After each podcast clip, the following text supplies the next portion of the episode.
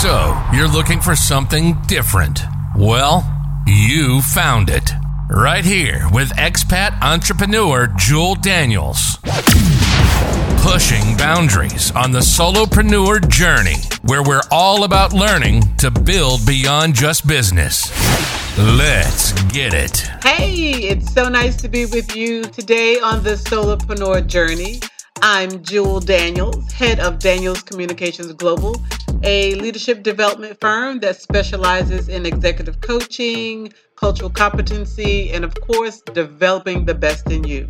I'm also the author of four books, with my latest being Three Sides of Every Crisis. It's a really important book that talks about how do you find opportunities in the midst of a crisis by learning to adjust your perspective and to pivot. And that's what we're going to dive into here on the Solopreneur Journey. This show is all about reaching out to those who are single, shingle, one person enterprises that are starting at the starting line but are running the race towards something spectacular.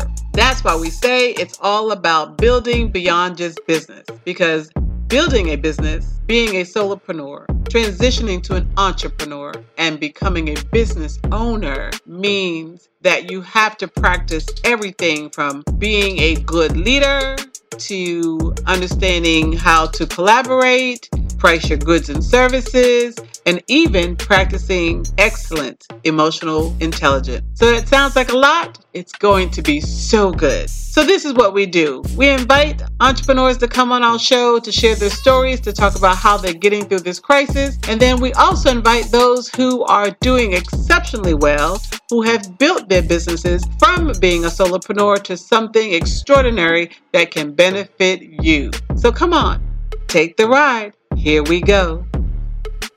Welcome back, listeners, to another episode of the Solopreneur Journey. I have something really special for you today. We are being joined by Julie King from Canada. Uh, I know that this time right now it's a little chilly, maybe a little bit crisp for you all in Canada, but I'm really just energized by what our listeners will learn from you as a woman who heads her business in Canada and how that came to be. So, welcome, Julie. Oh, thank you so much for having me, Jewel. Yes. So I uh, I'm a lover of research. I shared with you that I am a former journalist and editor. That's kind of how I started my career. And so when I started this podcast, I really started it because I wanted to be able to empower and help those who are one person, single shingle, you know, business owners. And more so because in this climate there there are many people who are struggling. Yeah, um, for sure. right? And every industry has has gotten hit. So i've been trying to really pick some industries and people who i have researched and found who are doing some really great things so begin by telling me about your journey how did you come to start your business please tell them the name of your business and how you how you came to it i'd love to okay so right now the business is bizzone and uh, B I Z Z O N E uh, dot com and Canada One, Canada O N E. And we have a new project as well called She Source, uh, shesource.com. I had my daughter young. I graduated from university in a recession, and I thought, okay, well, you have to have a family at some point as a female. Let's get this going right now when there's no job opportunities. I was a little naive. Best decision I ever made, but a little naive. And by the time my daughter was six months old, I was going like, okay, I just can't just do one thing. So I think I came up with six business ideas, and I decided to start one. And the reason I did that was at the time, the opportunities uh, were very scarce because they were, we were just in the big recession of the or like 1988 to 1995.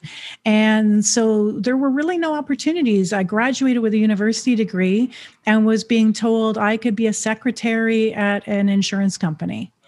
And so I thought, I'm not going to accept no opportunity. I'm going to make my own opportunity. And so the the ideas started firing. I was originally thinking I'd make like a CD-ROM to sell art on the you know through there was no internet really at the time. So I was uh, in the CD-ROM world, but it was always going to be something that was creatively based and I love science. So my very first business idea was to make a science CD-ROM for kids. That of course my story and journey has been a story of pivot, pivot, pivot. Um, the CD starts t- going down as an industry. Suddenly, the inter- this thing called the internet's coming up, and so I just pivoted over into a learning company online, and then evolved that into a database company and then I started a national business magazine in Canada called Canada One. At one point, we had 1.2 million people coming to the site every year, and uh, and Canada One then became a springboard because we built our own technology to become a database. Because people started saying to us, "We want a portal like that. We want you to build us a database-driven website." Back in early early days when these things didn't really exist, and so we pivoted into that. And now today, we primarily help uh, membership-based based associations, trade associations, and medical associations, and professional associations, uh, like the Canadian Professional Bookkeeping Association, for example. Um, we've built out their websites, but a whole back end platform uh, for them. And we still have Canada One. And the other thing we've done is we got funded by Status Women Canada to, do a project called She Source. And we actually did, it was really neat. We went and mapped out the ecosystem supporting women entrepreneurs in two communities, and we mapped out all the programs. And so we looked specifically at how we could help solo entrepreneurs and small business owners, women. Um, get the supports that they need to be more successful and to be financially successful. So I've lived it. And also, we've done some projects where we've looked at the collective and we did a really neat research project to find the gaps that women entrepreneurs specifically face. And it was really interesting. Wow, that now that's a journey. That's an incredible yeah. journey. And I love that you said that you have gone through a succession of pivots. How did you know when to pivot? Well, you know, the market tells you, right? So there was some big bumps if you if you look at the whole timeline. You know, 9/11 was a really big bump bump as was Y2K, right? So in those points suddenly people were interested in the advertising based marketing services and everybody froze their capital budgets. And then the next thing you know, right. advertising kind of, you know, it had a little bit of a peak and it slows down, but then all of a sudden everybody's like, "Oh, I need a website. I need a, a database driven website." So the next thing you know, people went through an adoption curve where suddenly they all had this need and there was a bit more of a rush around that. And and so it the, the markets told you right? And and you have to be responsive to your customers.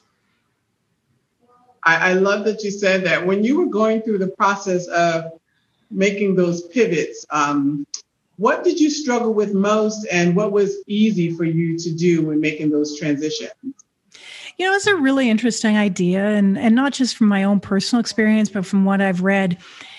When something has been working, and let's say you've got a business model, right, and suddenly it's like I have to jump into a new business model. It's really hard to let go.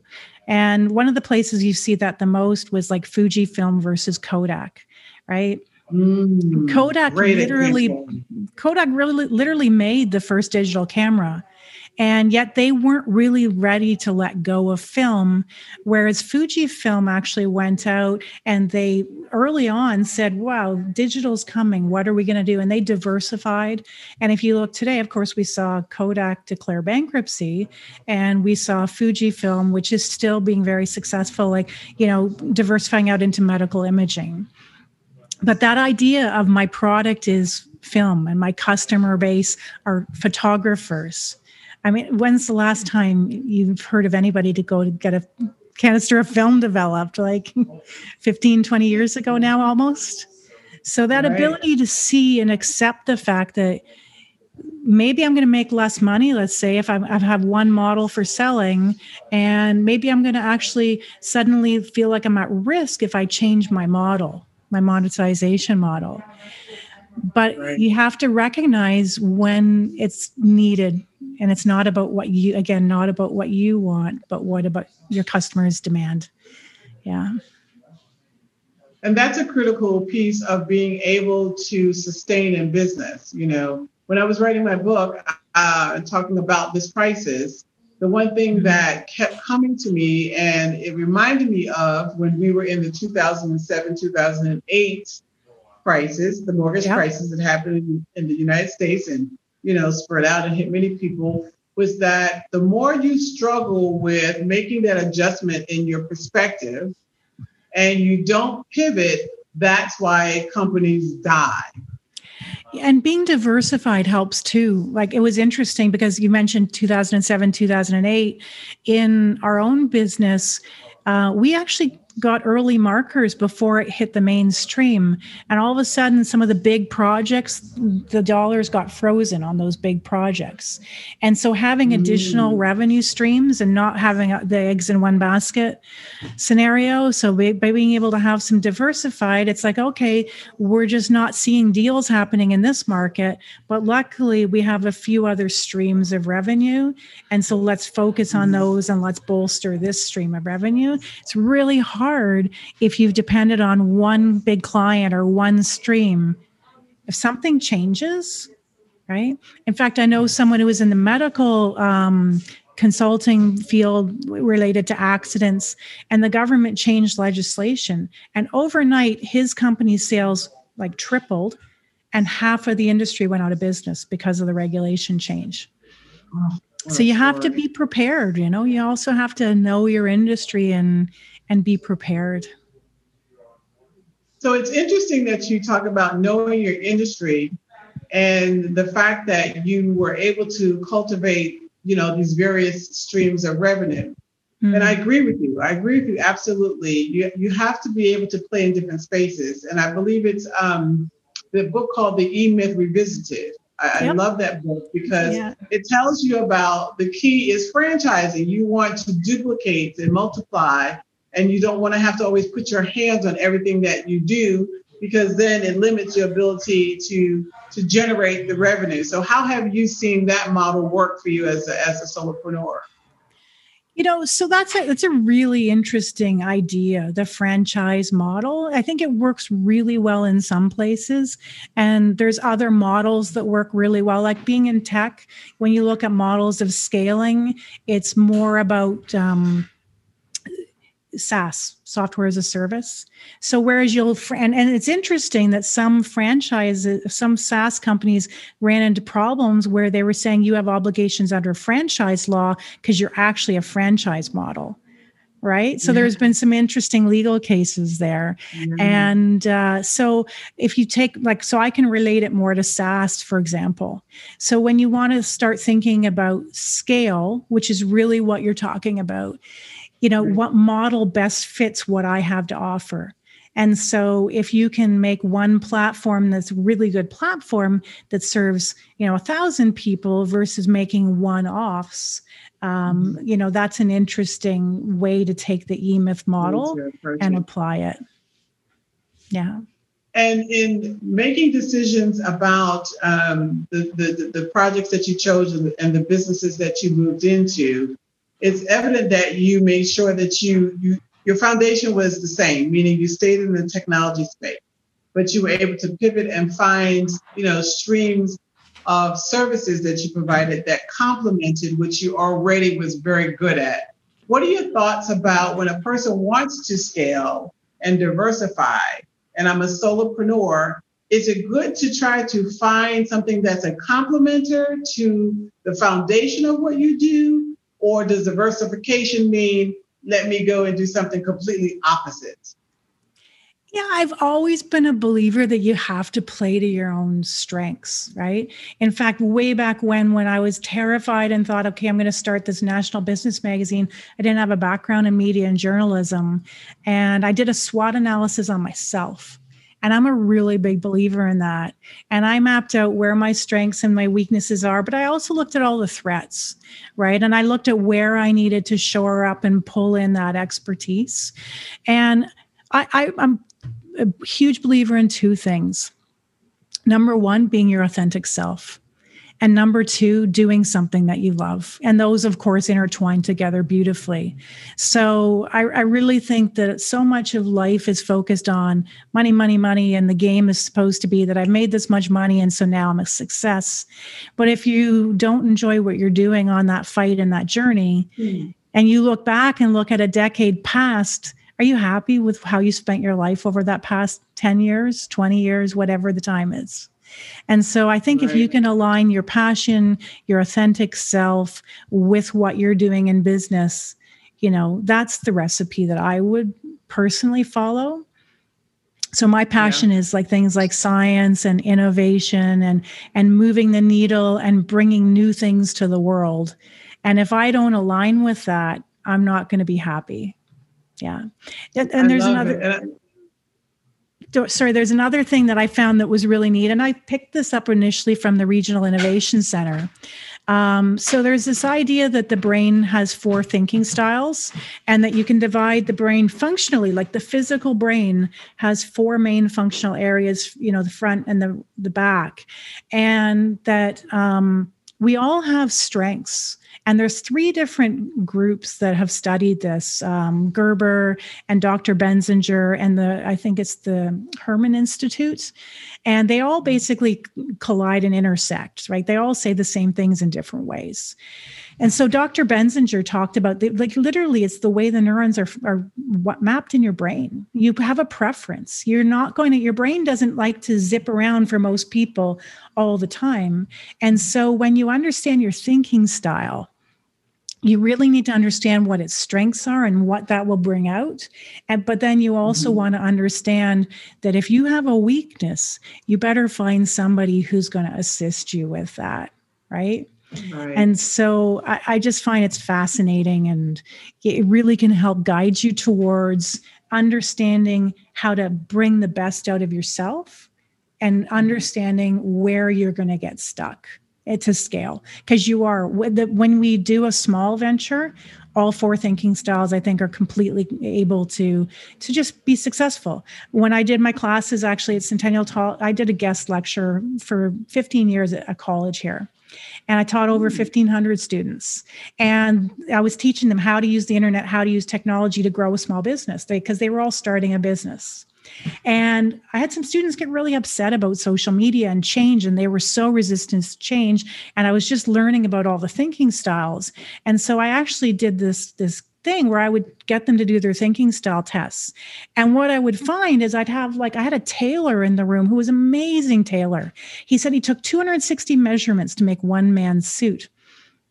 And so his thinking style was the back left. He was incredible at it, but he was going to really struggle with the creative, out of the box, mm-hmm. random stuff.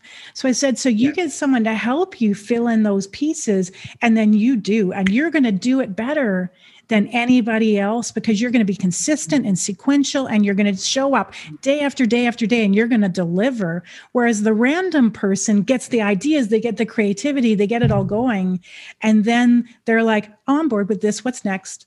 And they don't keep it up right and so understanding yep. how this all works i think really can help you understand okay so i want to grow this thing right and i'm a i'm a visionary person i'm more like into pattern recognition and i'm more into uh, what i can create but i get bored and i don't finish things you better build a mm-hmm. team mm-hmm. that can finish it for you and see it help you see it oh. through or maybe you're the engineer, you're the brilliant Sheldon type engineer, but it's never good enough for you. And so you build like this better mousetrap, but then you rebuild it and rebuild it, rebuild it, never get it to market. You better connect with the person that can balance you. And I, I honestly don't think you can scale unless you start to bring in the complementary skill sets for the team. Mm-hmm you know, you're you're making my heart sing because as a learning professional, we're always talking about people's learning styles, right? And yeah. immediately as you said that, I was thinking about Myers-Briggs type indicator, the MBTI, yeah. which helps people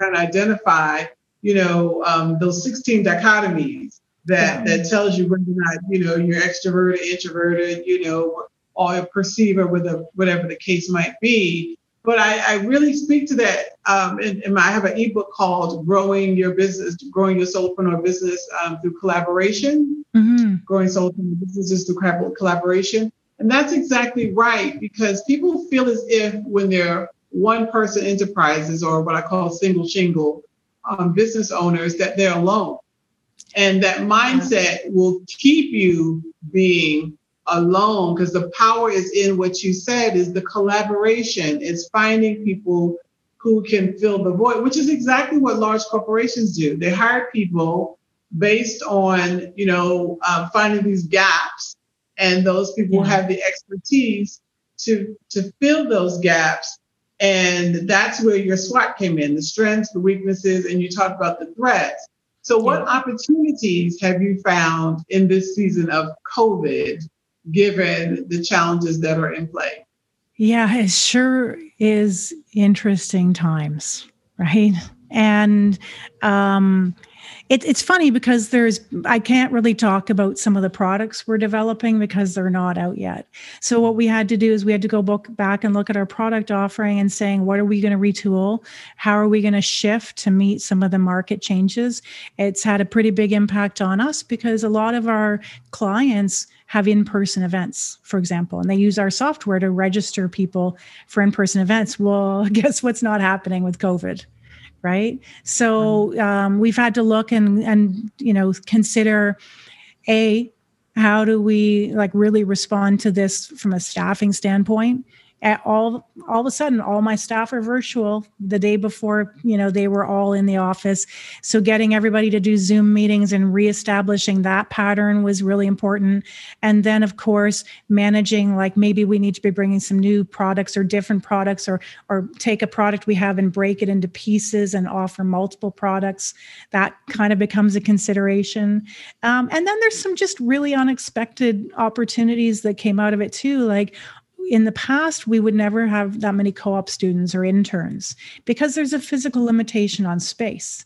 And so I, I, got a call from one you know co-op internship program and they're like could you please take someone? And i'm like sure okay yeah we'll get this. And they're like well could you actually take two and then it became three and then another one called and another one called and another one called. So i'm like i'm going to do an experiment and i built this little team of interns. I think we've got five and i think there was even a sixth we were considering. I'm going to have them work together as a team and then we're going to do some internal projects that we normally wouldn't have the time for.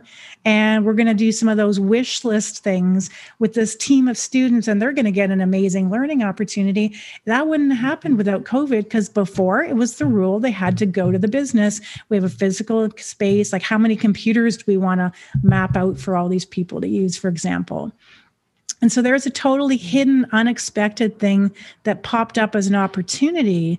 And I've always loved the idea that luck isn't something that happens to you randomly. Luck is something that you have the vision to see. And then you see the opportunity and you mm-hmm. take it, and people go, Well, aren't you lucky? Well, am I lucky? Mm-hmm. Or did I just have my eyes mm-hmm. open and was I receptive to new things?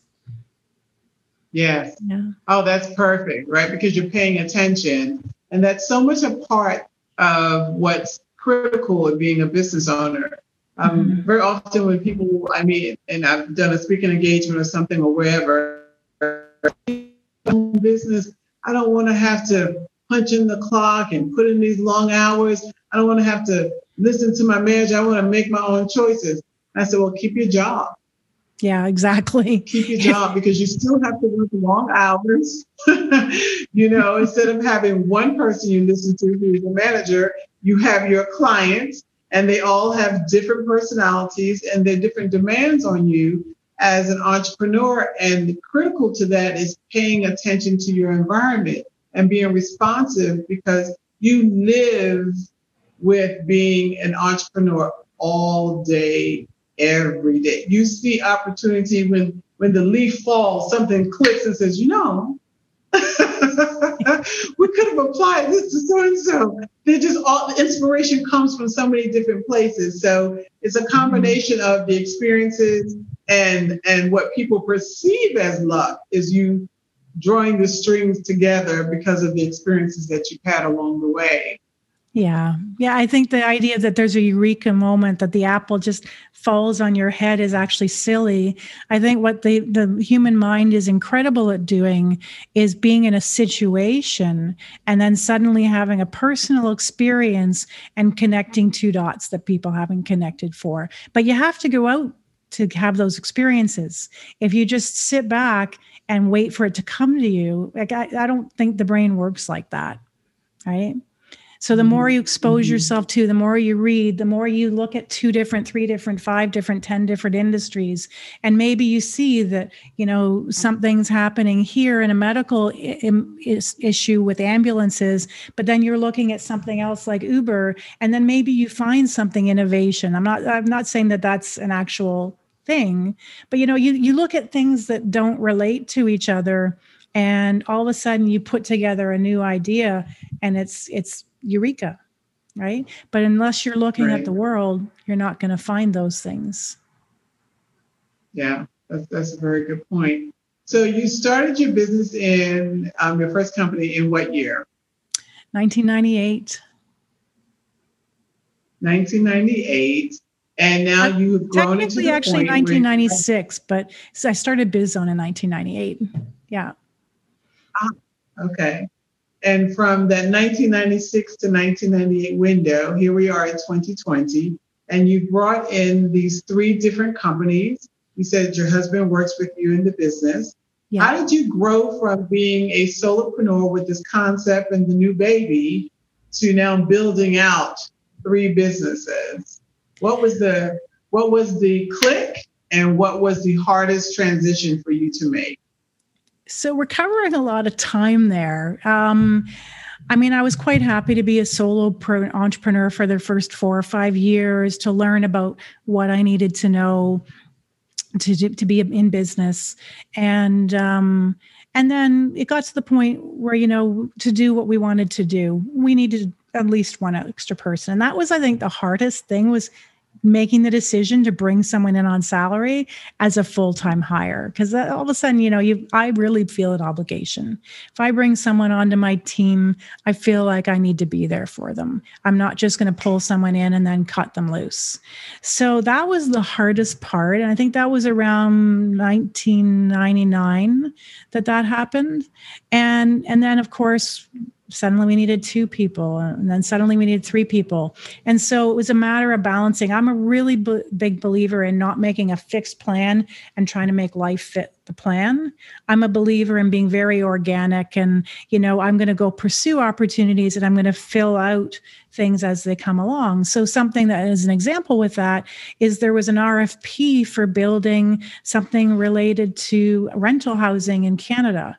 And so I went for it. And I didn't know anything about the rental housing market. I had the media background at that point. So I had the ability to sell the media side. So I found the leading expert, legal expert in um, rental issues, landlord tenant issues. And I said, Would you be a consultant on this project? And submitted a proposal and won the business. And then, of course, when we got the contract, utilized her and then hired a couple of other people to come in and deliver. So I had the, the um, confidence to go out and say, I can do this and I can find people. I quickly built out the team I needed, made the application, won the business, and we ended up building one of the top selling products on the Canadian Mortgage and Housing Corporation site, the CMHC site up here, which was a, a landlord tenant guide. Now that's an incredible story. Thank you. and so the, the team grows and it comes and goes and it grows as it needs to be. And in that case it was obviously more freelance because uh, of course you know it was a very limited time project. Mm-hmm. and in the years in which you've um, developed these businesses and explored those incredible projects that that have evolved do you feel like you always had the skills to manage a team and I ask that question because when you're a solopreneur, it's just you, right? While it's a lot, you're pushing all the buttons and you're controlling all the strings. But I often tell people, um, as a leadership development expert, the fact that you're a chef and you cook exceptionally well doesn't mean that you do well in managing a kitchen. That's a different set of skills. So when yeah. you moved to that space, did you feel like you had it? And if you didn't, what did you do to gain some of the skills you needed to, to scale and grow out your business and your team to manage properly? Yes, it's an excellent question. And I think that developing management skills is absolutely something that it happens over time. And I had never worked in the corporate world because I had a few, you know, I worked in a couple car dealerships doing the books when I was 17, 18, but I, that was kind of my limitation. And I'd had a few temp jobs in university. And that was my whole exposure to the corporate world. So I had no background working with managers. And so uh, reading you know, for me, I love to read interesting books. And uh, it didn't hurt that I ran a national business magazine. So I constantly had books arriving that we were reviewing. And so I, I that was one way that I certainly learned. Um, and it's been an evolution for sure. And I think every year I've, I, at the end of every year, I'd say I've learned yet another thing about managing uh, from that experience. Um, we actually have a third business partner. So when he came into the company too, his background is actually in management. And so he certainly helped mentor and coach me to improve skills in a number of places. And, uh, and I think that for me, the issue was more that I'm not a very sequential person. And so it's the little details and things that I'm like, yeah, that's not so important. For me, making sure that the administration was handled you know because i know that that's the one thing that the team can get frustrated with is could you put more structure in place like about certain things and maybe document certain things in writing? Um, and so i've learned to listen to the team and recognize when they want more structure uh, and i can support them best that way and I, so it gets back to the thinking styles. I think every thinking style has the ability to manage, but understanding the weaknesses of your thinking style will help you also not frustrate your team. And I think that's a valuable point because when you're a solopreneur, whether or not you are uh, growing your business with uh, collaborative partners, or you get to a place where you're no longer a solopreneur and now you are actually I say from solopreneur to entrepreneur to actual business owner because you're managing, you know, a, a larger body and you have teams that are accountable to you. And I was like you when I had to hire the first person. I was nervous because I said, yeah. this person depends on this paycheck, right? To take care of their children, to pay their house note, pay their car note. And that's a very different shift uh, for someone who rose from that point to this business owner point and knowing when to bring in people like you did with your third partner yeah. is so critical to sustaining the business not just growing it because you can grow it and get stuck because you don't bring in the right people to play the roles and know where you play well in your space. That's very true. Yeah and you know, I yeah. think that learning is messy. I've always believed that. So mm. I like you, that. Just learning is messy. Yeah, and, and so you have to be willing to get your hands dirty and be willing to fail to succeed, right? there's there's a bunch of stuff in tech where they talk about failing fast. I'm still not personally a fan of failing fast, and you know, it's just sort of iterating through companies. And I, I, someone said something to me that I learned the other day. I'd never realized. They said that you know in North America, especially in the states, not not quite as much in Canada. There's this idea of get out there, get money, fail fast, get to the next venture, try it again, fail fast. And they were saying there's places in Europe where they'll give you the support and you can g- jump in and try to grow something. But if you fail, you have to actually take a pause for a certain number of years before you're allowed to have another startup again. So I thought that was really interesting. I'd never heard that before. Yeah, in the states, um, it, it, it, actually became this new, you know, in business there are all these these rev- revolutions and evolutions and you know things that happen, um, iterations of things. Uh, people it will will take something that's old, put a new name on it, spin it, repackage it, and you know, add a little squeeze of lemon. But uh, it, it happened in the learning space, right? We were talking about iteration, you know, doing something in a certain kind of a way, and then it was also calling failing fast forward. And I remember being in a meeting, and the new um, GM, general manager, because I was leading uh, learning and development in five countries for this particular company. And her thing was, let's boil, let's boil the spaghetti, throw it on the wall, see what sticks, run with it, and and just fix it in transit. And that's the new model in business. It's like you just get out there, you know, you get it to maybe 25%, you debut it, you do it, and you fix it as you go along. Well, like I said, I'm in my 50s. That's a very uncomfortable space. Yeah. right? Because we came through in a time where you package it and you get it as close to perfect as yeah. you possibly can. You do a soft launch so that you test the market. You don't go high too high because then people get to see all the mistakes that you make. But if you test soft and come in low, you learn. Yeah. So making those adjustments um, for for us in business, I can imagine, can be challenging as well and you see that's where i'm not so sure if i'm comfortable with that model but what i think is really interesting which is similar is like steve blank's customer validation model. Steve blanks is out of um, i think stanford and the lean yeah. startup. And you know the whole mm-hmm. idea is you have the lean canvas and you say i think this is my value proposition. I think this is my customers. I believe it has to come from people's needs right? I'm a strong believer in that. So these are the the problems people are having. This is what we're going to solve and then you reach out to customers and you validate and you validate and you validate and you adjust your model as you're validating. I, I, I do agree now the idea of building a whole thing for a year and going into market and finding out that you've missed the mark. That's pretty terrible. Um, so I think that the idea of the lean startup is great and the minimum viable product, but you still have to serve your customers. And and I think you know throwing it at the wall and seeing if it sticks, yeah, maybe that will work. But if you know that there's a need and you've solved that need, it's just about getting it right. You know, baking the cake right. So I, I still want to see is there a need and can the customer afford to pay for it? You, you know that that's mm-hmm. one of the issues with the solopreneur market and the small business market is they have a lot of needs but a lot of the times financially they're not going to be they won't invest in addressing those needs. So it can look like a great market. And when i was teaching at centennial i would often get people thinking like idealizing the market and i'm going to target all these small business owners. I'd be like make sure they're ready to pay for your services. Like maybe it was a press release writing service or a management service or an HR service, because a small business owner is very much a do it yourself type mindset, right? So making mm-hmm. sure that you have mm-hmm. that fit. Yeah.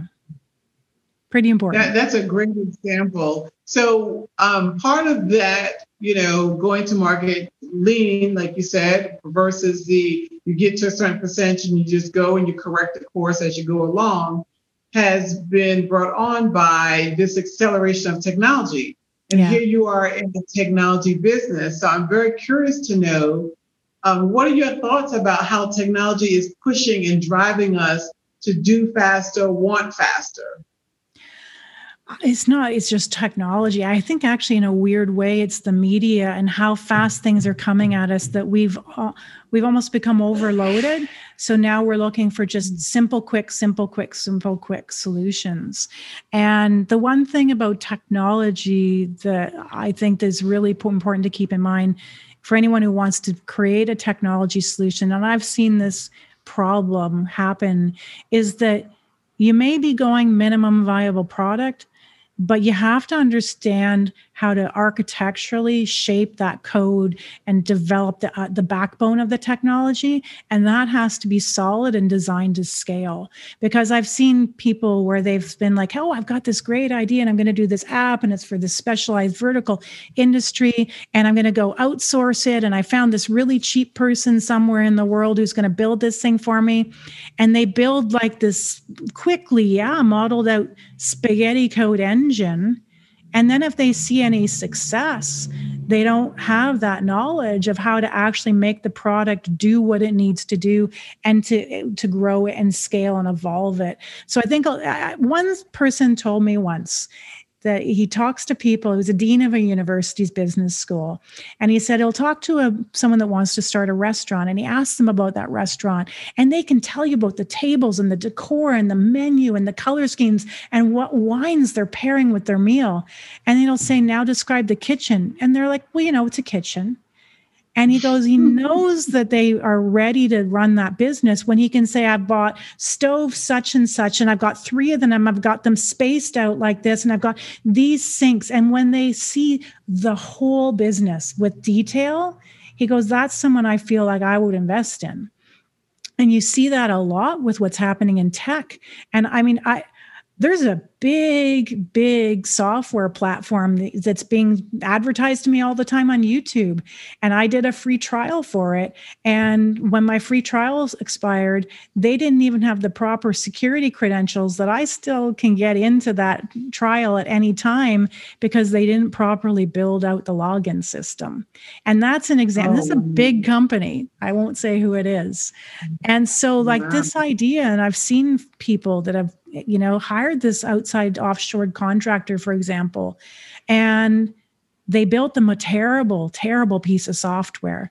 And if you ever get asked to go in and do a code review, and let's say I say to my lead developer, would you have a peek at that? And sometimes he's just like, oh, yeah, like, like just throw it away. Just re-architect it from scratch. So i think that investing in building the details of what makes your business backbone work like the, the kitchen if it's a, a restaurant having a really good well laid out kitchen that will deliver what you need to on the front end your back end has to be strong no matter what business you're in if you want to scale Wow, you are so sharp. I tell you that that is so interesting to me, um, and I and I love your insight about technology because I've often felt like technology was responsible for a lot of this, um, paired with our our own personal desire to always want something new, something shiny. You know, the new shiny shiny penny, right? Because yeah. if you remember years ago, we used to have the dial-up phone and the push button phone we never knew we needed a portable cell phone until it was introduced to us. But the minute it was, we wanted the flip phone and then this phone and that phone. And now it's become our masters almost. yes, yeah. Yeah. There's an amazing book. And that it's like it's very, very um heavy read, um, The Master and His Emissary. And it talks again about the brain styles. When I was researching brain styles, that's why I was reading it. And all original learning happens on the right side of the brain. And then it gets coded, even if, like, for example, we're learning words that might be coded onto the left side of the brain, the learning takes place on the on the front right side of the brain. And the left side of the brain has sort of taken over. It's become our master when really we should be having the right side of the brain be allowed to be the master. That's like the classic MBA boardroom that's making decisions based on let's cut these people, let's kill jobs, let's do these really negative things, and rationalizing it all as well, it's a process, it's the right process, it's logical, we're letting logic run. It's not logical necessarily, but it's a way of thinking that allows the left side of the brain to dominate decision making especially in the boardroom. And I, I, researched that when i so i've published a book called social intelligence demystified. It's a specialty book uh, for associations. And uh, when i was looking at it i was like why do people block decision making about things like at that time having social media and bringing a staff member on to deal with social media. This is back in 2012 that I wrote it. And what I found is it's this think, it's this idea that there's this controller part of the brain that forces you to say, okay, justify to me why you're asking for something. And unless you can justify an ROI and you can tick all these boxes, my answer is no. And until you can get all those things proven to me, the answer is no. And that to me was crazy. And it's getting back to this master and emissary, right? That we're allowing the little micro brain, the controller, which has its mm-hmm. place to govern, like put these stop checks in place that you can't pass and you, you you just stopped until you can get past this but it's an impossible barrier when the intuitive common sense right part of the brain is going of course you want to be using social media mm-hmm. as social media is mm-hmm. exploding as a marketing channel Yeah. Yeah. And it's, it speaks to those barriers that cause people not to be able to grow and to move beyond just being a solopreneur. I often say to people, start saying yes to yourself. Yes. You get so used to, you know, you know what I mean? Start saying yes to yourself and stretching yourself beyond what has become your normal, your comfort zone. And this crisis, in my mind, has done that for a lot of people. If you're paying attention, if, if you really want something more than what you currently have. But you know, a lot of people say things, but are not willing, and maybe in some cases not able to do the things that are necessary to yeah. achieve what they say they desire.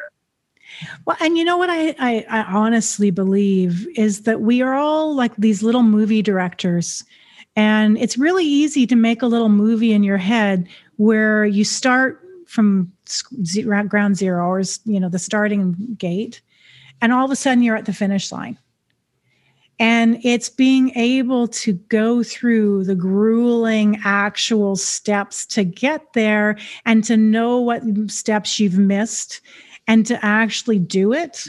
There's a huge difference between writing the movie and and actually acting it all out. It's true that implementation is, is challenging and then trying to balance it. So i can only imagine in having to make the pivots as you have and now having three businesses uh, in your hands of two i think because you have three partners and, and, a, and a team and saying that you do have some new products that are coming in in, in line. How have you been able to manage the balance of all of that? Well, I'm going to be really straight. BizZone, the software, the database, that's 95% of what I do. So the other publications, though, it's, it's more like a passion. I love that. Um, and I didn't mention it, but the She Source project was actually an, a novel project because we were the first, I believe, for profit company to get a grant from Status Woman Canada. And we ran a nonprofit uh, project inside our for profit company. So that was a mm. really, really neat project. Um, and so, like, that's one of the things the interns are working on, right? So you find ways, creative ways to keep things going. But for me, what gets me up in the morning is the innovation, and I love what we're doing with data. It's, it's there's so much incredible potential there, still that's untapped, and so working on the software and building like a, a a substantive software platform to me is what's most exciting about what I do. So, you know, of course, that women uh, do not even equate to the percentage of men in terms of leading businesses, being in boardrooms, and things of that nature. Sadly. How do you feel? Yeah. How do you feel about your role as a woman leading a technology company? And it's funny because I, it's, I guess the way that I grew up, it was never a question. You know, with that being said, my dad built our first computer in the living room when I was seven years old. And he built it oh, like yeah. soldering it together, built it. right. And so for me, technology has always just been a part of my life. And uh, and I was raised to never question that it doesn't matter about gender. You know if you have the capabilities you can do it. And so i love working with other women especially young women. And i love supporting women in stem all of the sciences not just you know software. And i think there's so much untapped potential.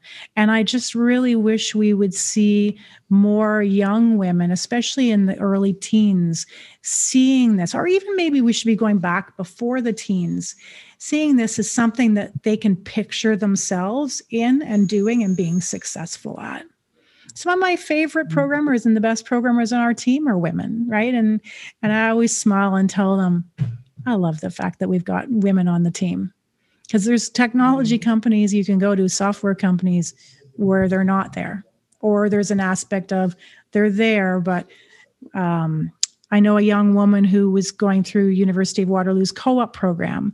And so she'd been going to some different events and she gets this email from Amazon, you know, telling her to apply. And um, they basically, mm, I can't remember the exact title, but it was sort of like gender-based recruitment letter. They accidentally put that in as the subject. So there's companies that pay lip service to it and they do it so they can check bar- boxes off on the the you know, hey, look at we've got this many women, but they don't actually have their heart in it. And that can cause problems in the workplace when it's superficial and the leadership really doesn't believe in it. They're doing it because they feel they're obligated to. And and when you think about the fact that you have uh, this role as a woman leading the company, and you say you love uh, working with women, uh, which is beautiful, and and making space for them to have opportunities in your business. Um, your business offers a multitude of, of services, right, in the technology space, and you have some line of products coming out. There is also this notion of being a good corporate citizen and giving back.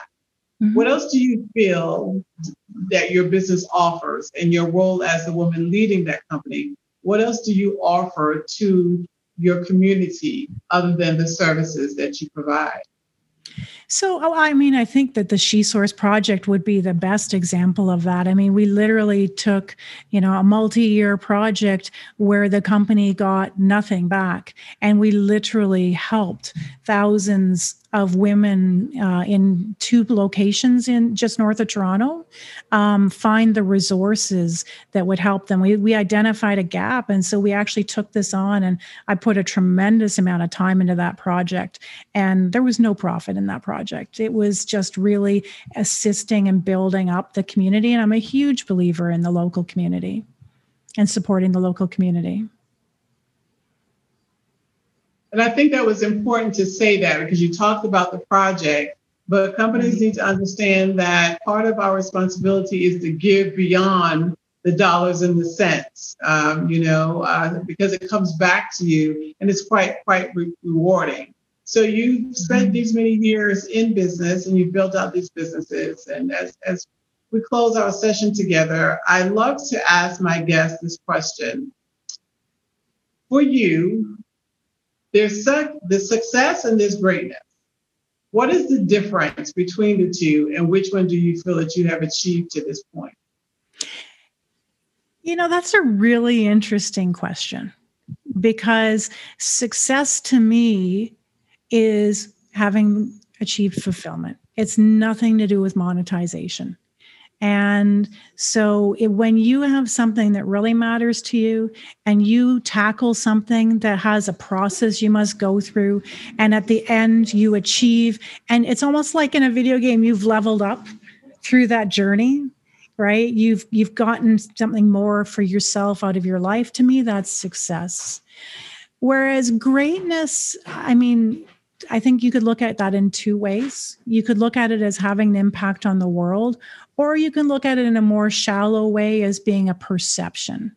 And so I find that the idea of greatness, um, when we look at the media, there's a lot of things that are portrayed as greatness, which may or may not be. They're superficial metrics. And so that's why for me, success is more important because it's your own journey and you define the rules and you don't get trapped by what society tells you it needs to be. Whereas greatness is much more you, who, who can tell you you're great? Most people would think that comes from outside of yourself as opposed to a self validating process. And so I have no issues with people aiming for greatness and wanting to get the validation of people outside of themselves as well. Um, but for me, that's a measure we can't control. And so I think if we can be successful in our hearts and be our authentic self, then maybe people will perceive that depending on what you've achieved as greatness. That's like the secondary. So I don't know how that compares to other people's take on the topic. That's but that's what I would say. I think your answer is perfect because it is the design that you have created and seek to continue to grow upon as you see it in your lens, through your lens, and how it's applicable for your environment. And to me, that's what's most important. It's just yeah. a matter of doing what you have done for all this many years and extending something that you are gifted in beyond just self. And I thank you so very much for doing that, Julie. I know that people will learn so much from your experience. And especially being a woman in this world of technology, STEM is critical, of course, to a part of our everyday lives, but seeing women at the forefront of it, that yeah. gives you a really good feeling. So thank you for being with us on the Solopreneur Journey podcast. And we wish you continued good luck. Thank you so much, Jewel. And to all the women watching, please consider STEM as a pathway. You can do it. You can do it. Thank yeah. you. Thanks, Take Jewel. Care. Okay. Bye-bye. Bye. It's been another great time spent with you. Thanks for joining this episode of the Solopreneur Journey with expat entrepreneur Jewel Daniels, where we love being your ear candy. Let us hear from you by dropping a note at www.thesolopreneurjourney.net. Remember, you may be working on your single shingle enterprise, but you're not alone. See you next time when we push boundaries to build beyond just business.